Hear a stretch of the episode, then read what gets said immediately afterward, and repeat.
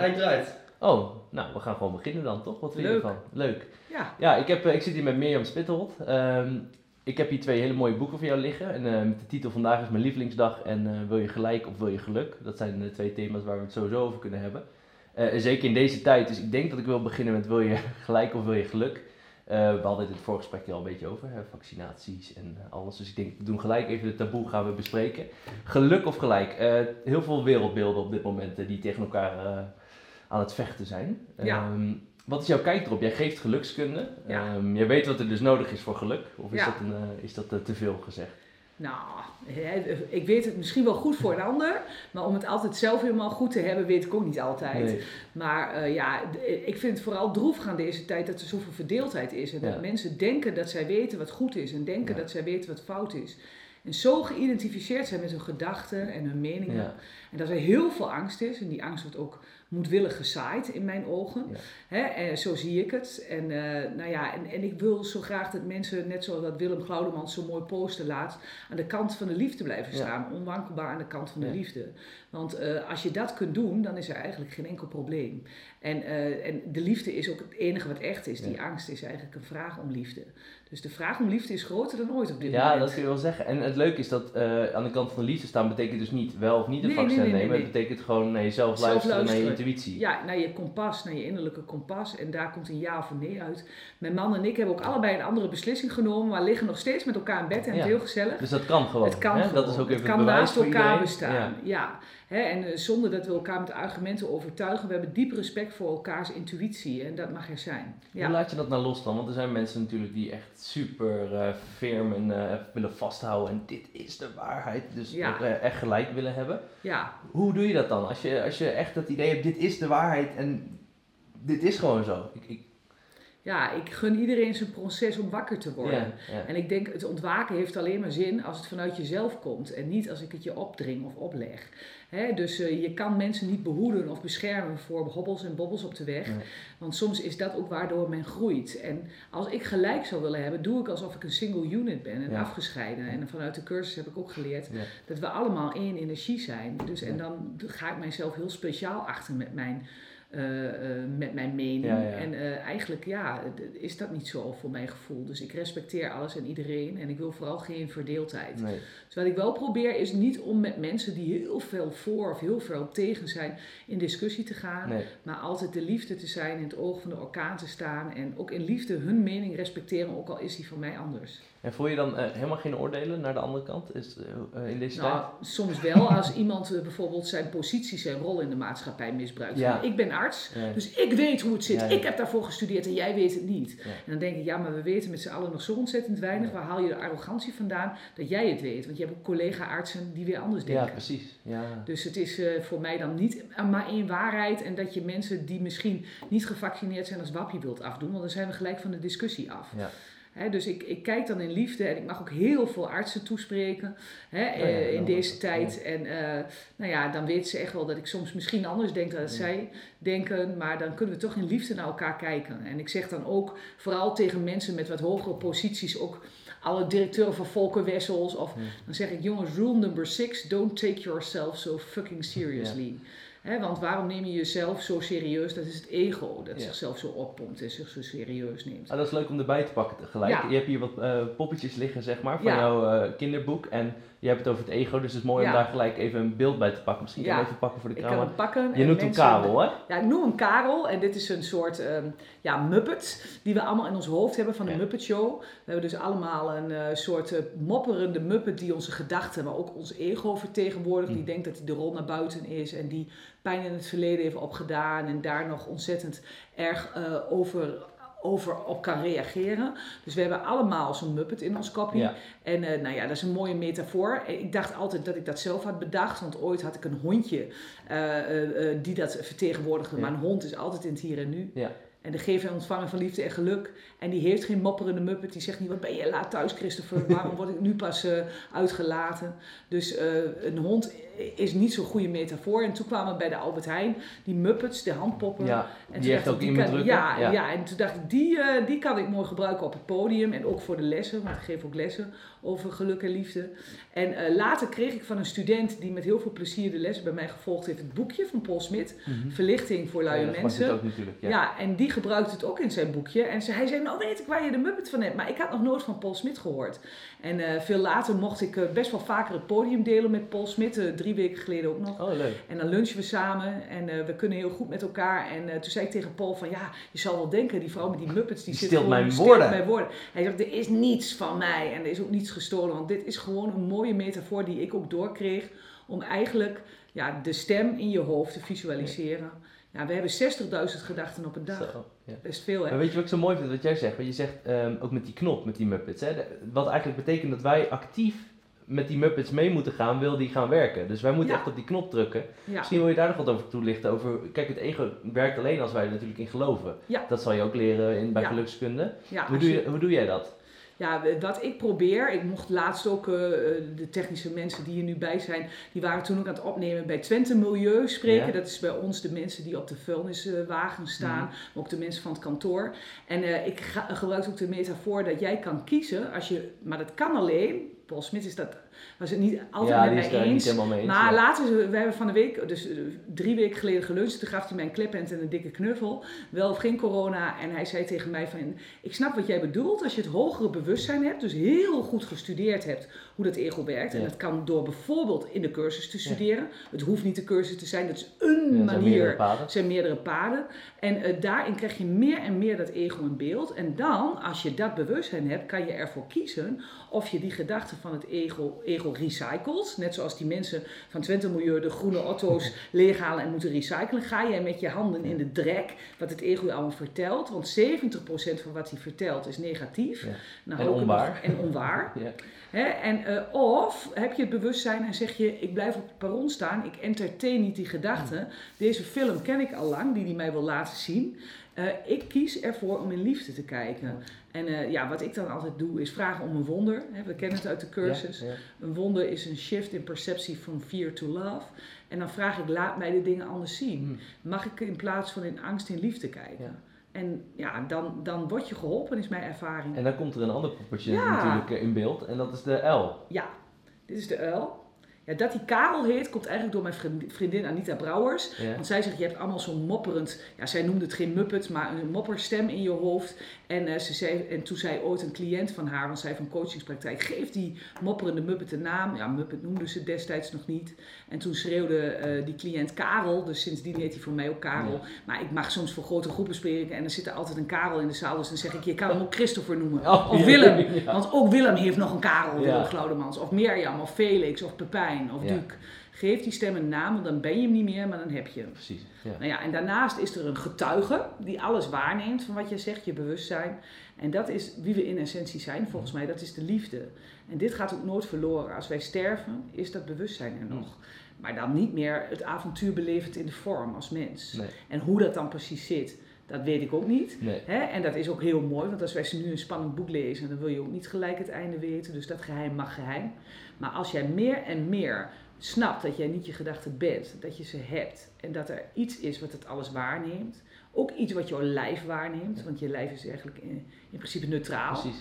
Ja. Maar als jij eh, kunt uitzoomen, en dat kan je trainen, net zoals dat je denkt ik wil een beetje een bredere boven een kast, dan kan je dat ook trainen Ja. als man en biceps en triceps. Nou, zo kan je ook eh, trainen of je in liefde kijkt of in angst. En je kan daar bewuste keuze voor maken. En die uil is de stille getuige. Ik heb een uil bedacht omdat ik dacht dat een uil een wijs dier is. Ja. Maar als je het op rustig, internet- toch? Ja, rustig. Ja.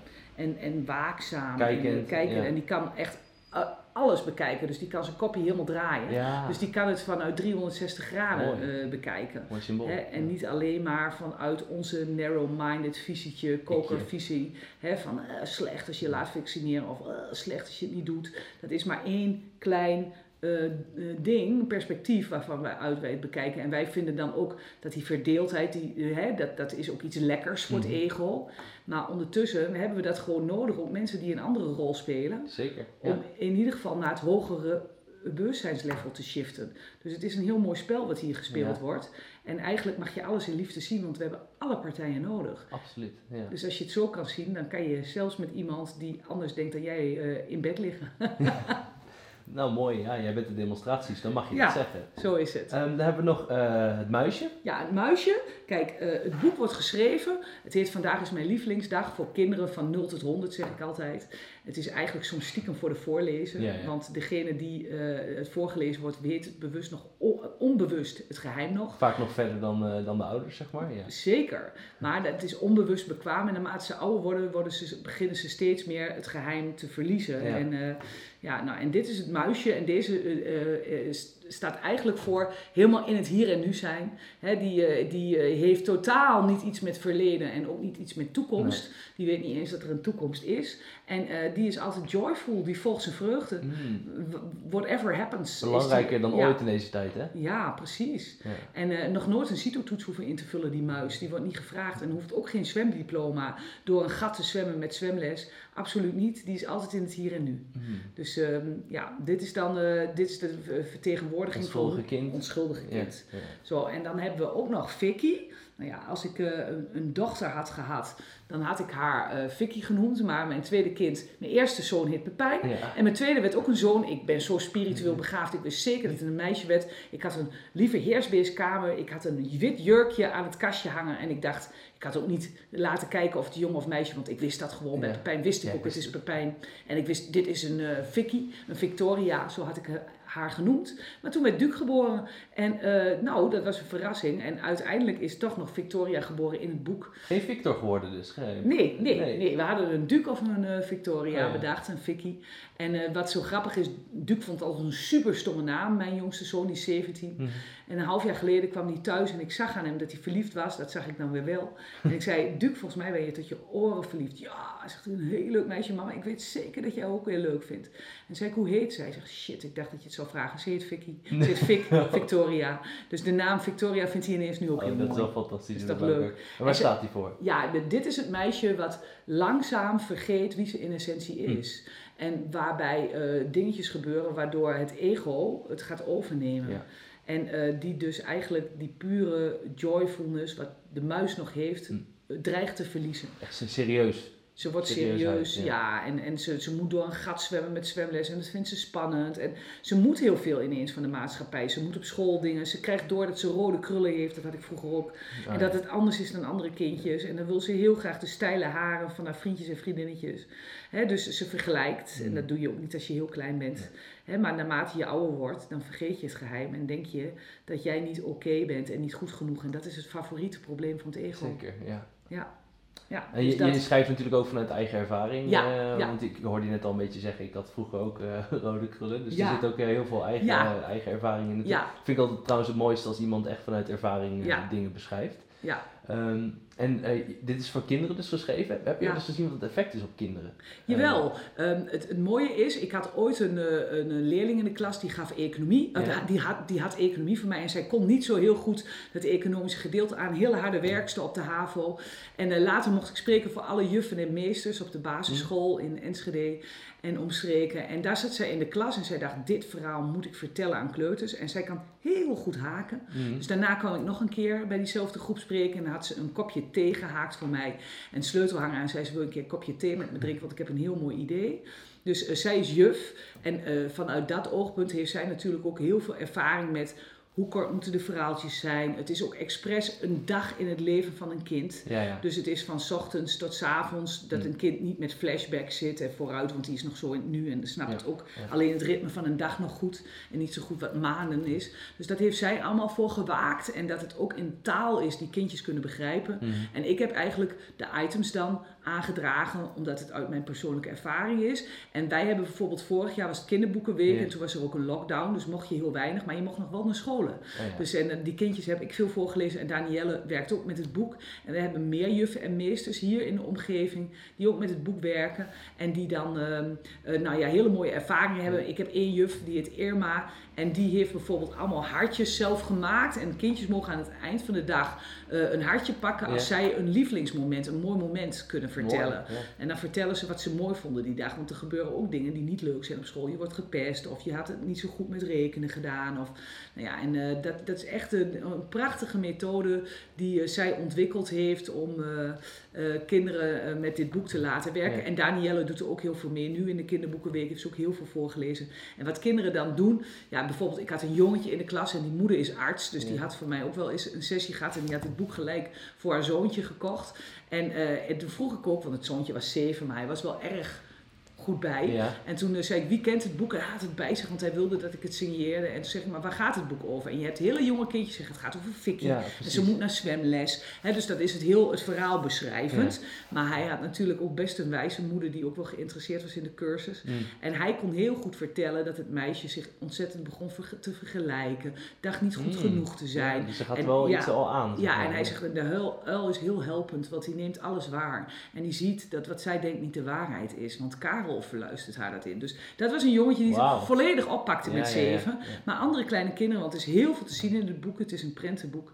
die kijken gewoon heel graag naar de plaatjes. Hè? Maar eigenlijk doe ik, hebben we het ook stiekem gedaan om de ouders weer wakker te maken.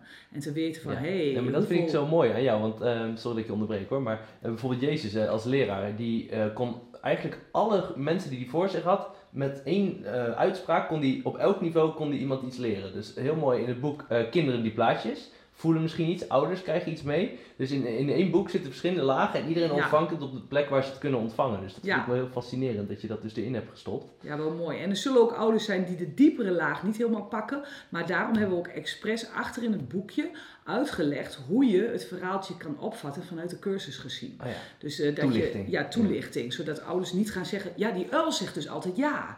Nee, je kan als uil ook gewoon in liefde nee zeggen. Precies. Hè? Dus het is geen Liefde ja is zeggen. grenzen stellen. Grenzen stellen in Ja. liefde. Ja, dus het is niet alleen maar, want bijvoorbeeld als ze dan door het gat moet zwemmen met zwemles, dan zegt die uil niet van je gaat het redden, je kunt het. Die zegt je kan het altijd proberen. Ja. Hè, dus eh, ook niet van en je bent alleen maar goed als je het haalt. Nee, je bent nu al goed. Je bent al helemaal oké. Je mag het wel doen, bent. je mag het niet doen. alles je mag kiezen, maar Ja. je mag het ook proberen. Mooi. Hè, dus en, en omdat door ouders aan te geven van, als hun kind met iets zit, dat je niet zegt, de uil zou ja zeggen, de uil zou het doen. Nee, het kind moet juist leren luisteren naar de diepere intuïtie. En wat wil het kind? Leuk. Ja. Ja. Nou, dat vind ik dan wel leuk als we dan op het ouderschap komen. Ehm, hoe merk jij zelf met opvoeden hoe dat gegaan is? Eh, eh, hoe vaak, in hoeverre heb jij vanuit eh, Karel de opvoeding gedaan?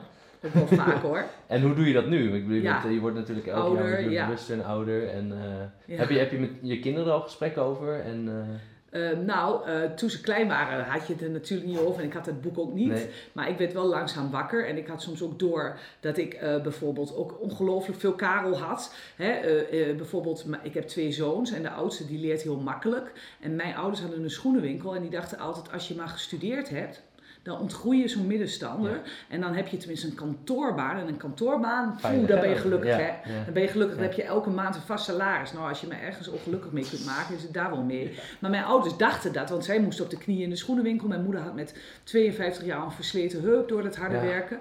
Dus dat was ook mijn programma. Hè. Je wordt, ik zeg altijd, the way we talk to our children becomes their inner voice. En ergens wist ik wel dat het niet klopte, maar toch ging ik op aan toen de jongste geen enkele CITO-toets goed invulde.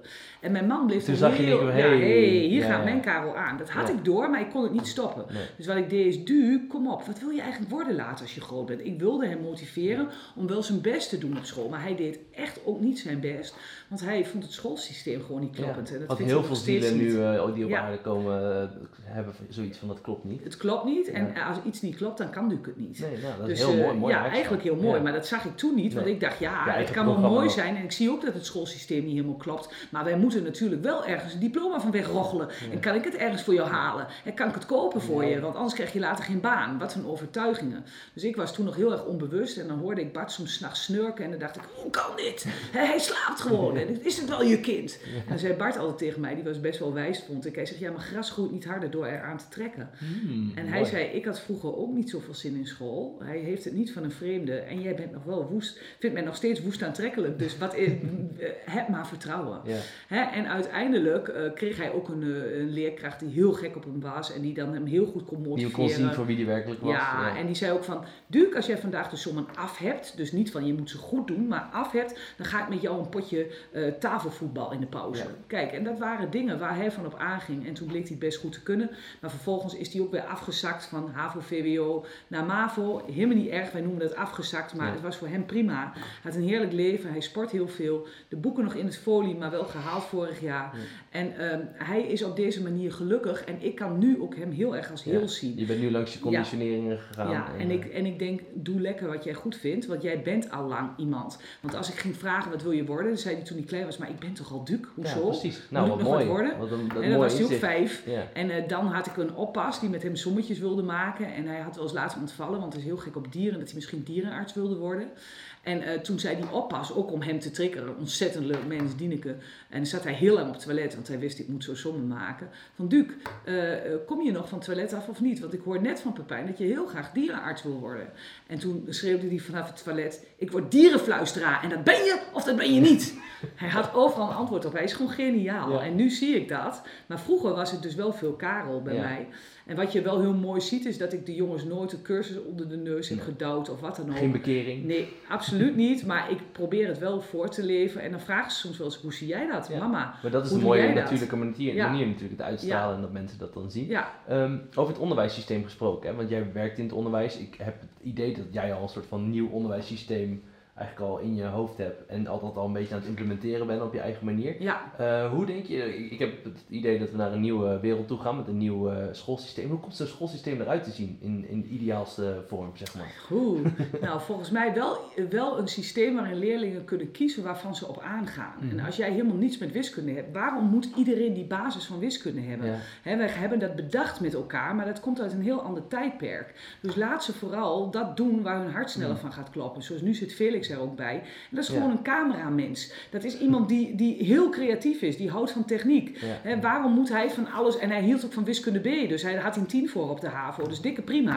Ja. Dat, dat past bij hem. Dus dat had hij dan gekozen. Maar dat er veel meer keuzevrijheid is. Mm. En dat je zelfs als je een vak als geschiedenis kiest, dan nog kan aangeven. Maar ik wil eigenlijk alleen over die oorlog weten. Want dat fascineert mij. Misschien heb je nog wel een herinnering aan een vorig leven, waardoor je dingen mag uitzoeken. Dus eh, ja, zo zou ik het graag willen zien. Dat het veel meer vrijer is. Dat je met z'n allen in een klas zit, van welk niveau dan ook. Mm. Dat je elkaar ook helpt. En dat het niet zo is dat je denkt van, maar hij heeft maar kader en hij heeft VWO en dan kan je niet samen gaan. Want ik heb nu ook een jongen die de cursus onlangs ontdekt heeft. Dus zijn moeder is overleden een aantal jaren geleden. En eh, wij kwamen elkaar weer op het pad tegen. En hij zegt, je hebt ook een boek geschreven. En ik vroeg hoe het met hem ging. En hij werd heel emotioneel. Mm. Ik kreeg een soort boodschap van zijn moeder eigenlijk door. En eh, sindsdien studeert hij elke dag in de cursus. En is hij helemaal begeisterd. En hij zit gewoon op niveau voor 4 van het mbo. Maar zijn vrienden, die studeren ook allemaal aan de universiteit. Het zou waanzinnig mooi zijn wat hij dus nu doet. Zijn vrienden studeren dan in de bibliotheek. En hij gaat in diezelfde bibliotheek Ja. de cursus studeren. Nou, Nou, 100 punten. Ja, en wie zegt nou dat, dat wat die jongens doen meer waard is? nee. Helemaal Ja, niet. eh, Karel. Ja, Karel. en, en nu voelt hij zich gewoon bijeen met zijn vrienden. Omdat hij eh, dat doet waar zijn hart sneller van gaat kloppen. En dat gun ik mensen. En helemaal niet verplicht dit en dat. Ga je ergens in bekwamen wat je joy is. Ja. En laat het op school ook vrij. Hè, natuurlijk mogen er wel grenzen zijn. En je mag ook wel van verwachten dat ze er zijn. En dat ze zich eh, ergens voor inzetten. Maar iedereen heeft iets waar zijn hart sneller van gaat Ja. kloppen. Die dan zeggen, ja, nou, dat kan je wel zeggen, maar ik, kan het gewoon, ik voel het niet. Ik kan het niet vinden. Eh, Ik heb ja. niet. Het, ik heb, ja, ik heb, Heb het geen niet. En ja, er moet ja. wel eh, geld op de plank komen. Ja, ja.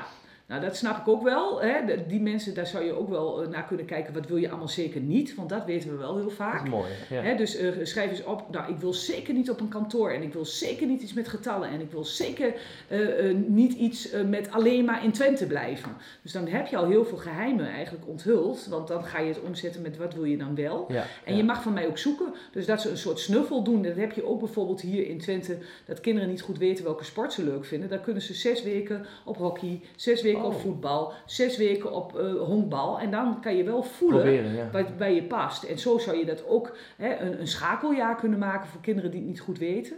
En dat je ze aan allerlei dingen laat proeven. En dat het een grote proeverij wordt. Mm. En dat ze, maar dat ze wel wat moeten proeven. Want als je niet proeft, dan leer je Nee, nooit. want er is soms ook een stukje passiviteit en ja. je durft niet eh, je comfortzone uit en je durft niet op onderzoeken uit te gaan. Je moet wel actief, eh, Actief. willen. ja. Ja en, en ook wel dat ik zeg van ehm, dat het ook goed is om in liefde daarin grenzen aan te geven. Mhm. Want als je ze alleen maar de hele dag achter de Playstation hebt, Ja. ja, dat heeft ook zijn voordelen, want dan kunnen ze andere dingen ook weer heel goed. Ja. Maar of je daar altijd de energie van krijgt die je zoekt. Hè, en ze ook vertellen over wat, wat is gezond voedsel. Hè, en, en waar voed jij jou mee? En eh, waar luister je naar? En zet je de televisie aan en kijk je naar een of ander programma waarvan je achteraf denkt aan het eind van de avond, wat heb ik eigenlijk Ja. gekeken? Een beetje nagevoel. Ja, eh, nagevoel en Ja. jammer van de tijd en het glip je tussen de vingers. Of kies jij bewust en hou je van Quentin Tarantino en ga je dat kijken met je vader. Daar houden Felix en Boris van. En zij analyseren die filmen met hun papa. En nou, geweldig. Ja. En mijn moeder zit er ook bij op de bank en valt af en toe in slaap, want zij vindt het niet zo interessant. Maar ze vindt het wel leuk om met Ja, het ja. gezin op de bank te zitten. Nou, hoe gaaf is dat? Hoe bewust ben jij? Daar gaat het eigenlijk om. En geloof je dan ook in een zielenmissie? Dat iedereen een zielenmissie heeft? Ja, dat geloof ik zeker. Ja, we hebben allemaal uniek veel talenten. Mhm. Hè, en het zou heel mooi zijn, Willem heeft een prachtig talentenspel. Ja. En dat probeer ik ook met mijn studenten eh, te doen. Om te kijken van, maar waar, wie ben ik nou eigenlijk? Hè? En, en wat breng ik mee? En wat deed ik heel graag als kind? Ja. Er zit ook een heel mooi geheim in verborgen. Hè? Ja. En dat, dat doe ik bijvoorbeeld ook als ik alle directeuren van Dura Vermeer of Volker Wessels onder handen heb. Dat zijn grote bouwbedrijven, stoere mannen Ja. ruwe bolster, blanke pit. Hè? Dat is een wereld waarin spiritualiteit niet veel met elkaar aan de orde komt, zou je denken. Zou je Maar- denken? Het is wel zo, want eh, ze praten dan wel met elkaar. Dan laat ik ze foto's meenemen dat ze zes zijn. En dan zeg ik van, hé, hey, wat deed je graag als kind? En eerst denken ze, waar wil je naartoe? En dan zeg ik, en wat doe je nou eigenlijk binnen dit bedrijf? Zie je, eh, sommigen zeiden, ik was een huttenbouwer. Ik was altijd in het bos. Ja. En dan zijn zij in overdrachtelijke zin nu ook de huttenbouwer in een, in een onderneming ja. om meerdere divisies met elkaar signalen, te verbinden. ja. Dat zijn signalen. Dus om ze meer laten uitzoomen en een hoger bewustzijn te krijgen. Dat Mooi. doe ik heel graag, ja. Ja, ik vind het wel leuk. Ik eh, zat laatst te denken. Ik wilde vroeger bijvoorbeeld altijd een Navy SEAL worden en marinier. En ik, iets, het was een soort aantrekkingskracht. En eh, de vorm klopte niet. Maar al, wat, wat zij allemaal gemeen hadden was eh, vrede. Dus zij Ja. gingen voor vrede. Nou, muziek in de spiritualiteit, eh, coaching, weet je wel. Dat, is- dat hetzelfde vlak. En dat vind ik ook leuk. Dus heb jij dingen van vroeger waar jij ook dat... Van wow, dat wil ik eigenlijk laten worden. Dat het nog niet helemaal de vorm was. Het was nog niet helemaal uitgekristalliseerd. Maar je wist wel van dit is het. Ja, dat had ik zeker. Ik, ik, ik dacht bijvoorbeeld, ik wil toneelacademie doen. En nu sta ik Hmm. heel vaak op een groot podium mensen te beroeren. Ja. Ze zeggen ook dat wat ik doe infotainment is, eigenlijk entertainment met een boodschap. Dus het is heel laagdrempelig, je lacht heel hard.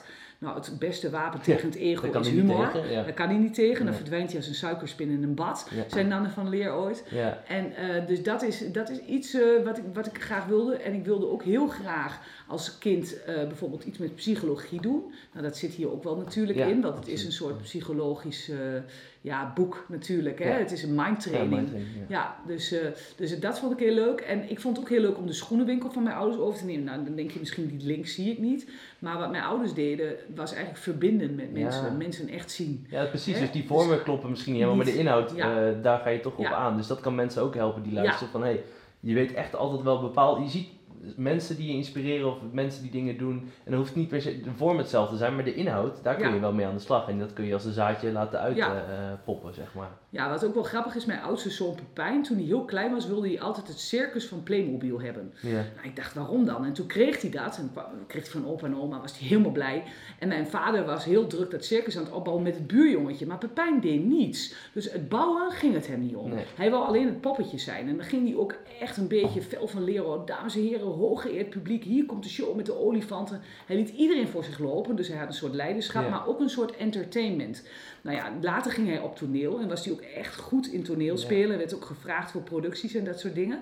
Nou ja, en uiteindelijk ging hij stoppen met toneel. Dus ik vond het helemaal jammer, want ik dacht, hij gaat mijn droom waarmaken. Ja. Toneelschool, Ja. de nieuwe Barry Atsma in de hut. Ja, hij ging zomaar stoppen en ik zei, wat ga je dan doen? Hij zegt, ja, ik word eh, scheidsrechter. En Oh. dat doet hij ook zeker niet onverdienstelijk. Staat hij daar en ooit keken ook bekende scheidsrechters zoals naar hem. Björn Ja, ja. Heeft ook wel eens zeggen, doe je dit goed man? En eh, wat heb jij veel ervaring dan? En dan zei Pepijn, nou ja, ik heb jaren toneel gespeeld en hier moet je ook doen alsof je het weet. en ik denk niet dat... Zouden ze dat allemaal toegeven daar? nou, de vaar helpt hem een Ja, beetje hè, dan straks. Maar eh, ik weet helemaal niet of hij de nieuwe Björn Kuipers wordt. Het zou hartstikke leuk zijn, maar er zijn zoveel Maar schakeltjes. daar gaat het natuurlijk Daar gaat het helemaal niet om, Nee. want ik denk dat hij later iets gaat doen waar al deze elementen in zitten. Precies. ja. En dat beroep bestaat misschien nu nog helemaal niet. Nee, dat kan. Ja, we gaan naar een hele nieuwe wereld toe, waar dus waarschijnlijk ook andere beroepen nodig zijn. Ja, ja, Ehm, over nog even de huidige wereld gesproken, want eh er is eh, veel dood. ja. En angst voor de dood. Jij hebt ook best wel een thema dood en over, overlij- overleden mensen die tot jou komen. Mag Ja. je dat zo zeggen? Ja, zeker. Ehm, wil je daar wat meer over vertellen hoe dat een rol speelt eh, en ook voor jou in, in deze tijd? Ben je nog bang voor de dood? Is dat nog iets wat voor jou... eh, nou, ik, ik heb wel zoiets van dat ik denk dat het als ziel eh, best wel vaststaat wanneer het je tijd is. Mhm. Dus dat ik ook niet, eh, ik ga echt niet voor de trein liggen nu, ik ben niet levensmoe. Hè, en ik Nee, zou zo het kom je ook niet nee, over. Nee, nee, nee. En ik zou het ook echt jammer vinden als ik nu zou horen van, nou ja, je hebt niet meer lang te leven. Dan weet ik zeker dat ik wel een rouwproces heb. ja. Hè, omdat ik toch wel geïdentificeerd ben met dit lichaam. Maar ik heb wel zoveel gestudeerd over de dood dat ik het leven voluit kan leven. Mm, en ik denk mooi. Dat ehm, de, de, en zoveel meegemaakt met de dood. Dus ik denk eh, dat het heel mooi zou zijn, dat zo'n tijd als corona is ook een uitnodiging om te kijken, wat is dood nu eigenlijk? Want we worden er allemaal meer mee geconfronteerd dan ooit. Mensen die dachten, ik ben onsterfelijk, kunnen eventueel ook besmet raken. Je hebt een hele kleine kans, maar je kan sterven. Ja. Dus je bent daarover na gaan denken.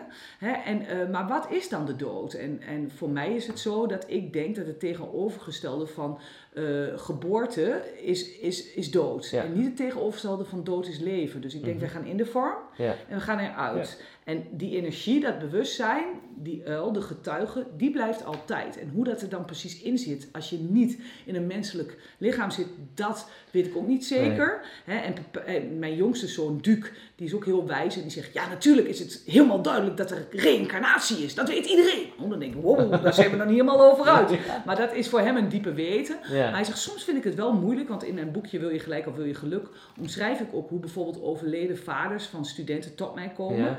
die echt gerichte boodschappen geven. En waardoor ik eh, eh, dat dan misschien voor hem te veel in Jip en Janneke taal vertaal hoe dat dan daar is. Mhm. Maar ik probeer iets uit te leggen, maar hetzelfde als iemand van Mars zou willen weten hoe het leven op aarde Ja. is, dat kan je niet in woorden omschrijven. Nee. Dus hij zegt, blijf van die beschrijving weg, Ja. mama, zegt hij dan tegen Gewoon mij. eigenlijk zo genoeg om te zeggen dat er dat iets er is. is en dat het een recontinuation is. Heb ik nooit met ze over gehad, maar dat is een soort diepe weten. Volgens mij, ik wil niet voor Pepijn praten, maar wel wat Duke zeker weet. Hè, wat hij, hij zegt, maar al mijn vrienden weten dat. Vind ik ook zo grappig. Dus de next Ja, die generation. dat. Hè, die, al mijn vrienden weten dat het zo zit, zegt hij tegen mij.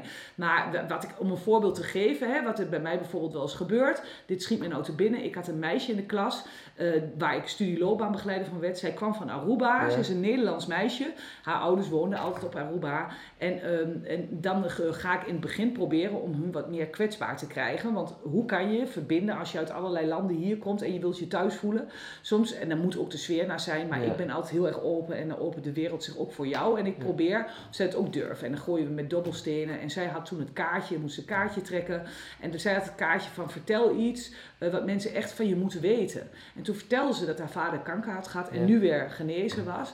En dat ze daar heel blij om was, maar dat ze het best spannend vond om Ja. van Aruba naar Nederland te gaan. Omdat ze niet wist hoe het ging, want je hebt garantie tot de voordeur. Ja. Nou ja, en eh, niet veel langer daarna, dan heb ik al een diepe weten. Dit gaat niet goed, dat vind ik heel vervelend. Dan weet je dat je dus van tevoren. Ja, en niet omdat ik negatief ben, dan krijg ik echt door een diepe weten. En niet dat ik daar wat aan heb, ga ik haar ook niet vertellen. Nee, want ja, ik wil wa- graag... waarom zou het dan tot jou komen? Als je, Ik heb geen idee. Misschien dat ik, ja, maar voorbereid kun je toch niet zijn. Ik weet nou, het misschien niet. help jij dan toch in, dat, toch in, de, in die liefdevolle ja. voorbereiding voor de ander, eh, waar je dan een rol kan spelen. Ja, en ook wel, ik heb met haar dus ook over de dood gepraat. Niet om haar bang te maken, Nee, maar juist om haar te laten inzien.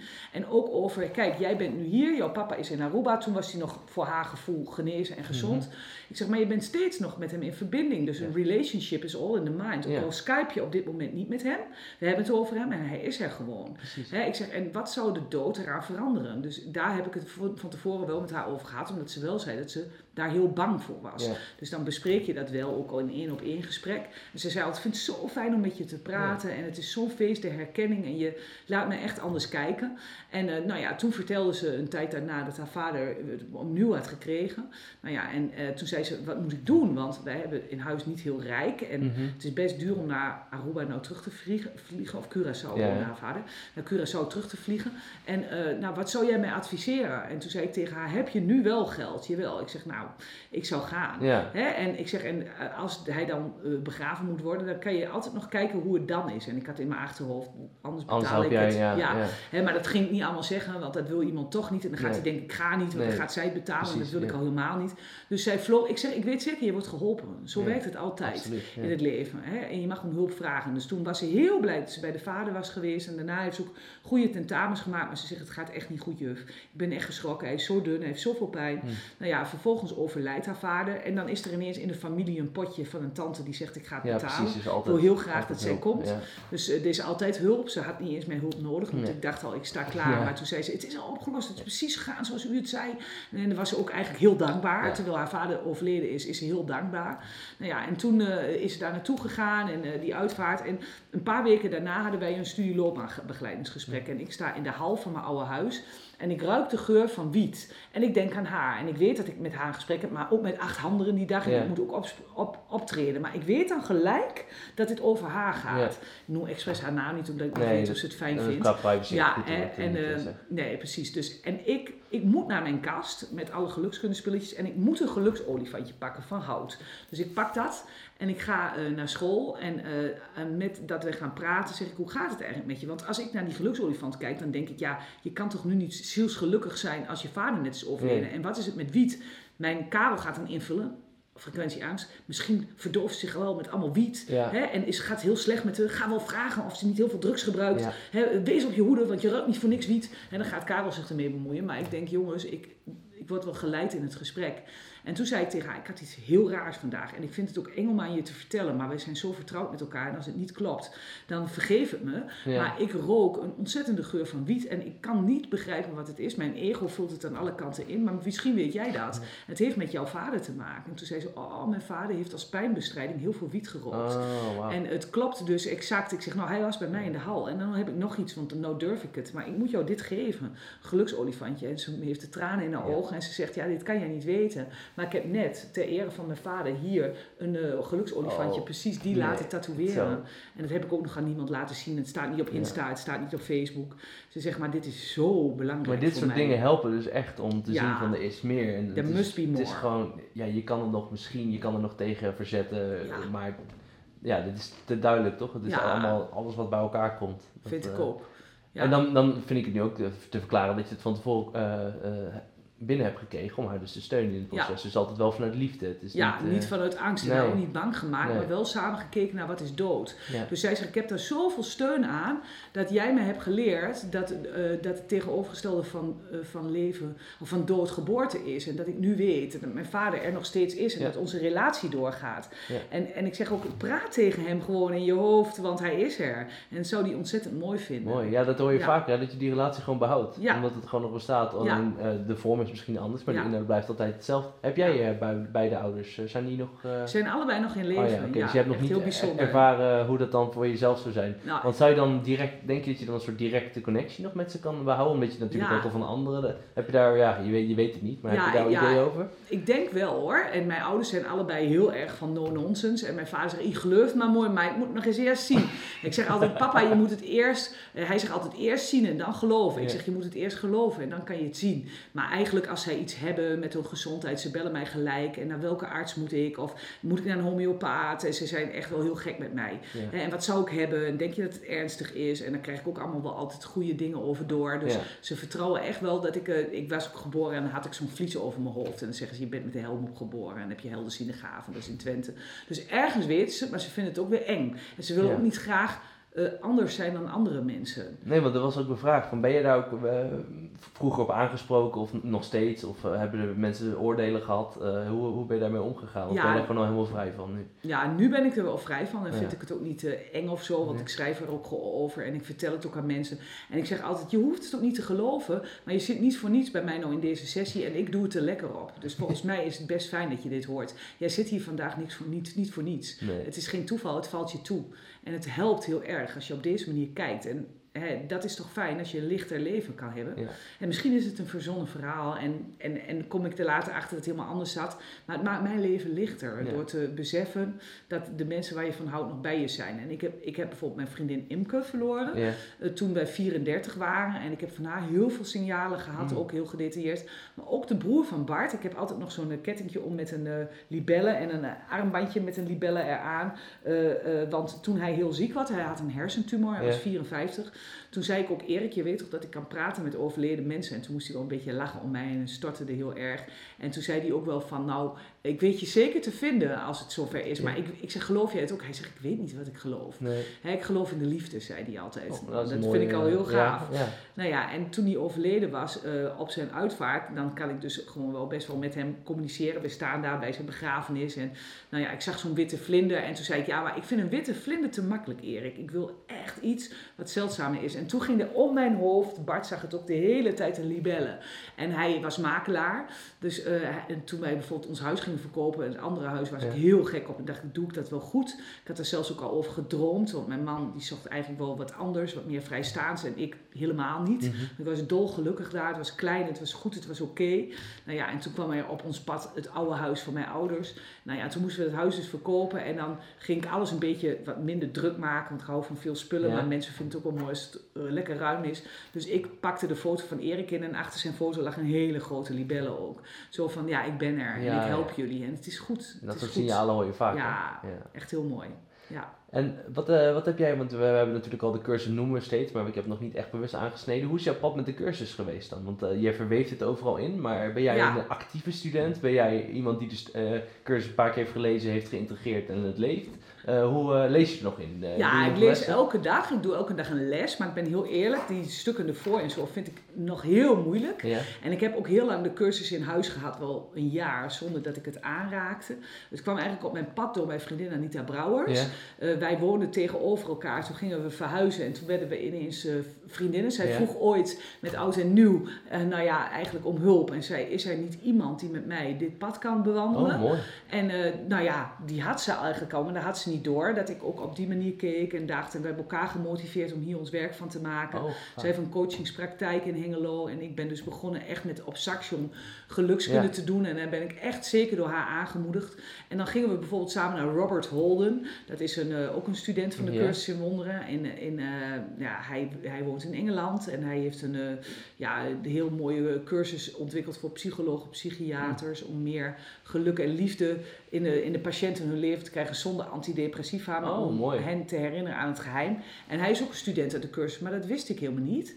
En eh, als hij dan quotes maakte, eh, we waren bijvoorbeeld in San Diego en alles wat ik heel mooi vond, dat schreef ik op in zo'n doodleboek en dat Ja. kleurde ik helemaal in. En dan zei mijn vriendin Anita later, weet je wel waar dit van komt? Ik zeg, ja, van Robert Holden. Nee, zegt ze, dat is allemaal Course in Miracles. Ja. Ga maar eens kijken. En toen kreeg ik het boek van een andere vriendin die zei, ja, ik doe er niets mee. Ik heb hem hier in de kast. Oh ja, komt het altijd naar je toe, hè? Ja, dat is zo fantastisch. zo. Ja. en eh, toen eh, ben ik eh, eh, eh, braaf, eh, nou ja, midden in het jaar begonnen met lessen.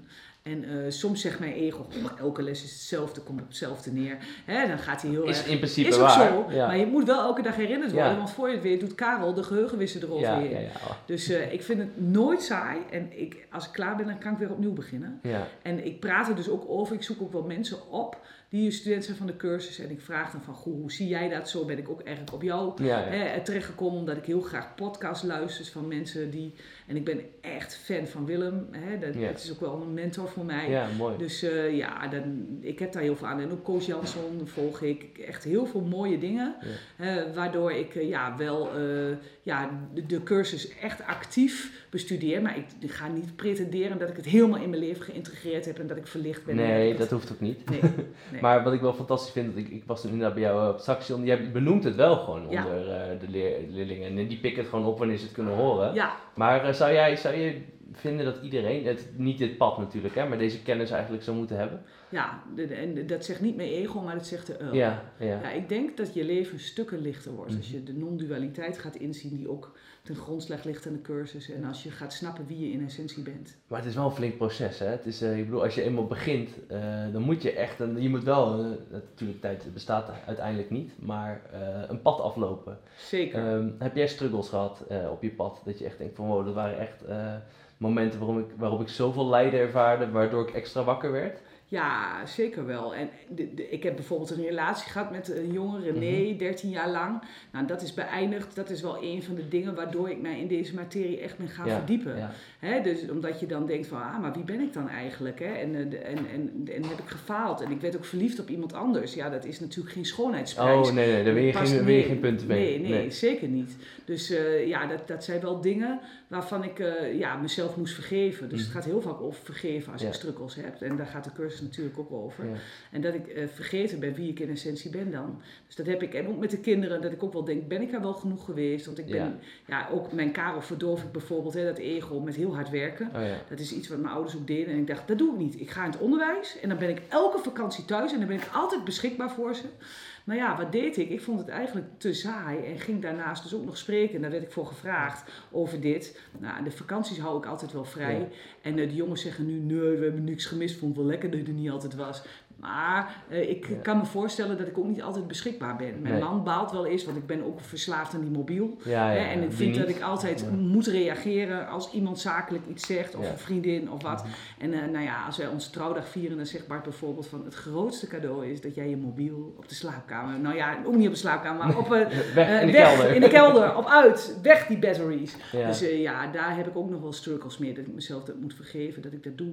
Hè, omdat ik het smoesje maak, dat ik het anders vergeet, of dat mensen mij anders niet attent zullen vinden. Dus ik heb ook nog altijd goedkeuring nodig van andere Ja. mensen. En hoe ga je dan ermee om? Want je weet eigenlijk al, eh, werken, dat is ook een deel vanuit Karel. Hoe ga je dat filteren dan? Want ehm, je, je vertelde me net toevallig dat je zeven keer, zeven keer hebt gesproken. Dat zou voor een normaal mens best wel een beetje veel zijn In eh, in de week. En daarnaast ook nog lesgeven op saxion. Ja. Ook goed doen. Ja, Eh, precies. Heel hoog Hoe- scoren daar eh, bij leerlingen. Hoe, hoe, hoe doe je dat? Hoe zorg je dat dat in balans is? het in balans? Laten we, laten we daarmee beginnen. Is Nou, ik vond het voor de corona niet in balans. Nee. Dus toen dacht ik wel eens, ja, later gaan die jongens van mij zeggen... Mijn moeder was iedereen aan het gelukkig maken. ja, behalve... Maar ze was er zelf nooit. Ja. Dus behalve wij. Dus toen dacht ik eigenlijk wel, dat was een soort wens die verhoord werd, dat ik wel wat rustiger aan wilde doen. En dan alles werd En uit de agenda ja, ja. ge- geveegd, omdat mijn beroep verboden werd. En ik moest nog wel Het lesgeven. op- beroep Ja, verboden. echt. Je mocht niet meer spreken. Nee. in het openbaar en eh, niet met groepen en mensen zien. En ik dacht eerst, nou, ik kan dat echt niet op internet, dus dat doe ik ook niet. Dus ben ik heel veel thuis geweest met die jongens. En mijn man ging wel gewoon naar zijn werk. Dat kon wel, die zat in een, eh, Mm. schoolleiding en die, die mocht in zijn lokaal zijn en vanuit het lokaal lesgeven. Maar ik had hier een werkkamer en die jongens ook. En, eh, maar dat was ook eigenlijk heel dierbaar. En ze zijn we ook heel close geweest. Maar soms dachten de jongens ook wel, ga eens weg man. Moet jij, moet jij de hele dag? Mag jij niet naar Saxion? werd er dan gevraagd. Mag je niet naar de hogeschool? Nee, mag niet. Nee. Dus de, tot vervelend toe. En toen heb ik ook wel gevraagd van, eh, nou ja, als het straks weer losgaat, laat mij dan de keuzes maken die ik moet maken. Ja. En eh, ik, ik vraag ook heel veel hulp. Dus ook letterlijk, bijvoorbeeld, ik heb een secretaresse die voor mij alle rekeningen doet. eh, die voor mij in de gaten houdt of ik alle mail wel Ja, of niet beantwoord. ja. Is Monique, daar ben ik heel gek mee. En ik heb een man die ook heel veel hier in huis doet. Die houdt van koken, enorm. En die dan weer meer thuis is. En ik heb ook altijd een studentchauffeur die met mij Oh, meegaat. top. Dus dan kan ik tijdens het eh, rijden eh, gewoon nog eh, ja, Voorbereiden, slapen, ja, voorbereiden, ja, ja. wat ik ook maar wil doen. En ook wel met hem praten, want ik word natuurlijk ook weer gek op zo'n Ja. studentchauffeur. Melle heeft mij heel veel gereden. Het lijkt nou dus, dat jij niet hoeft te slapen. nee, zoals ik jou zo ken. Maar... Weinig. En ik, ja, op, de, op een bepaalde manier word ik ook geholpen. En dat het vorige week zoveel was, het, het was niet te veel, maar ik was wel één ding vergeten, maar dat was ook niet helemaal mijn fout. Het was niet goed gecommuniceerd vanuit. Ja, dus ja. En toen ging ze mij bellen en toen was ik er in een half uur. En dat was de mooiste sessie van de zeven, vond ik Oh, zelf. wat mooi. Want zonder voorbereiding, net alsof je Ja, Eckhart dat Tolle is bent. top hè, als je gewoon gaat vanuit... staan en je praat je vanuit bent liefde. open, ja. Je bent open. Ik zeg direct my footsteps. Soms heb ik ook plaatjes erbij omdat ik een beelddenker ben. Maar daar was niet eens een scherm in die school. Ik had niet eens een adres doorgekregen waar ik naartoe moest. Dus eh, ik zat me op te maken in de auto, maar het was gigantisch mooi. En dan ben ik wel heel dankbaar dat ik een doorgeefluik mag zijn van deze boodschap. Nou, dan zou ik tenslotte aan jou willen vragen van, wat is je favoriete cursusles? Dan, eh, die jou echt eigenlijk, als ik, als ik nu vraag, denk ik, oh die heeft me zoveel gegeven. Komt er eentje in je op? Nou, misschien is het wel. ehm, als je nu gelukkig wilt zijn, moet je al je hoop op een beter verleden opgeven. Oh, mooi. Dus dat je, dat, en dat is ook natuurlijk vergeven. Hè? Ja. Dat je niet terug gaat kijken, had ik toen niet dit en als ik toen dat. En als ik, eh, ehm, eh, hè, als ik het anders had aangepakt dan. Of, eh, en, en dat doet het ego natuurlijk om jou uit het hier en nu te halen. Ja. En dat helpt mij wel. Ik was nog wel iemand die dan dacht, ook bijvoorbeeld dat ik verliefd ben geworden op Bart, Ja. mijn man. En ik vond René eigenlijk ook heel leuk. Het liefst had ik misschien wel twee mannen, maar Ja. dat was niet de afspraak. Nee. En ehm, dat je eh, ziet van het kon niet anders lopen dan dat het liep. En eh, als je het over zou kunnen doen, zou je, niet dat ik Bart niet meer zou hebben, maar zou je het misschien opener en eerlijker hebben verteld Ja. wat je voelde, wat je deed. Maar het is gebeurd, Het het, is verleden gebeurd. bestaat niet meer. Nee, en, en in het nu is het oké. En dan maak ik een verhaal, want ik heb René eigenlijk bijna niet meer gesproken daarna. Maar hij is arts geworden, dus eh, hij was altijd chemisch technoloog. En eh, doordat wij, eh, dat, dat ik zoiets had, hou het huis maar eh, grotendeels. En Ja. hij had mooie overwaarden. En heeft hij eh, eh, nog kunnen studeren op zijn dertigste. En hij is nou een leuke huisarts in Friesland. En ik fantaseer dan dat het niet anders had kunnen lopen Ja. dan dat het liep. En dat het, dat zijn zielenmissie is. En dat het in het nu helemaal oké is. Mooi, Ja. wauw. Dan eh, wil ik je daar in het nu ook voor bedanken. Jij bedankt En, voor al je mooie vragen en een mooi gesprek. En ga zo door. En nog misschien even voor de kijkers, als jullie eh, een keer bij Mirjam bij evenementen zijn, er zeven per week. dus, Maar die zijn vaak niet allemaal openbaar. Nee. Ik word ingehuurd. Maar ik heb ook wel eens sessies, maar het is vaak in Twente. En misschien denkt u wel, nou, bij die mevrouw, die is zo druk, het moet ondertiteld worden. Ja. Ik versta er helemaal niets van. dat kan En natuurlijk. dat kan ook. Dan eh, spoelt u mooi snel door en eh, dan is er vast iemand Dan anders. zien die we de volgende podcast weer. Zo is het. Dankjewel. Bedankt voor het luisteren. Ja, bedankt.